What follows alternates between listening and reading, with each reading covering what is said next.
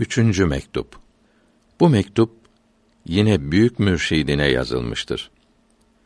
Sevdiklerinin belli bir makamda kaldıklarını, birkaçının bu makamı geçtiklerini ve tecelli zati makamlarına kavuştuklarını bildirmektedir. Yüksek makamınıza sunulur ki buradaki sevdiklerimiz ve oradaki sevdiklerimizden her biri bir makamda kalmışlardır. Onları bu makamlardan kurtarıp çıkarmak güç oluyor. O makamlara yakışan bir kuvveti kendimde bulamıyorum. Yüksek teveccühleriniz ve merhametleriniz ile Hak Teâlâ ilerletiyor. Bu alçağın yakınlarından biri bu makamdan kurtulup geçti. Allahü Teala'nın zatının tecellileri başladı. Çok güzel bir haldedir. Ayağı bu aşağı kölenizin ayağı üzerindedir. Başkalarının da ilerlemelerini umuyorum.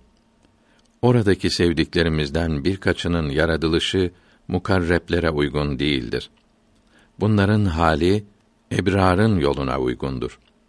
Halleri böyleyken elde ettikleri yakin de büyük nimettir. Bu yolda olmalarına emrolunmaları uygundur. Farisi Mısra tercümesi herkesi bir iş için yaratmışlardır. Bunların isimlerini açıklamayacağım. Çünkü yüksek varlığınıza gizli değildirler. Çok yazarak saygısızlık etmekten çekiniyorum. Bu kağıdı doldurduğum gün Mir Seyyid Şah Hüseyin çalışırken şöyle gördüğünü söyledi. Büyük bir kapı önüne gelmişim. Bu kapı hayret, şaşkınlık kapısıdır dediler. İçeri baktım. O yüksek zatı ve seni gördüm.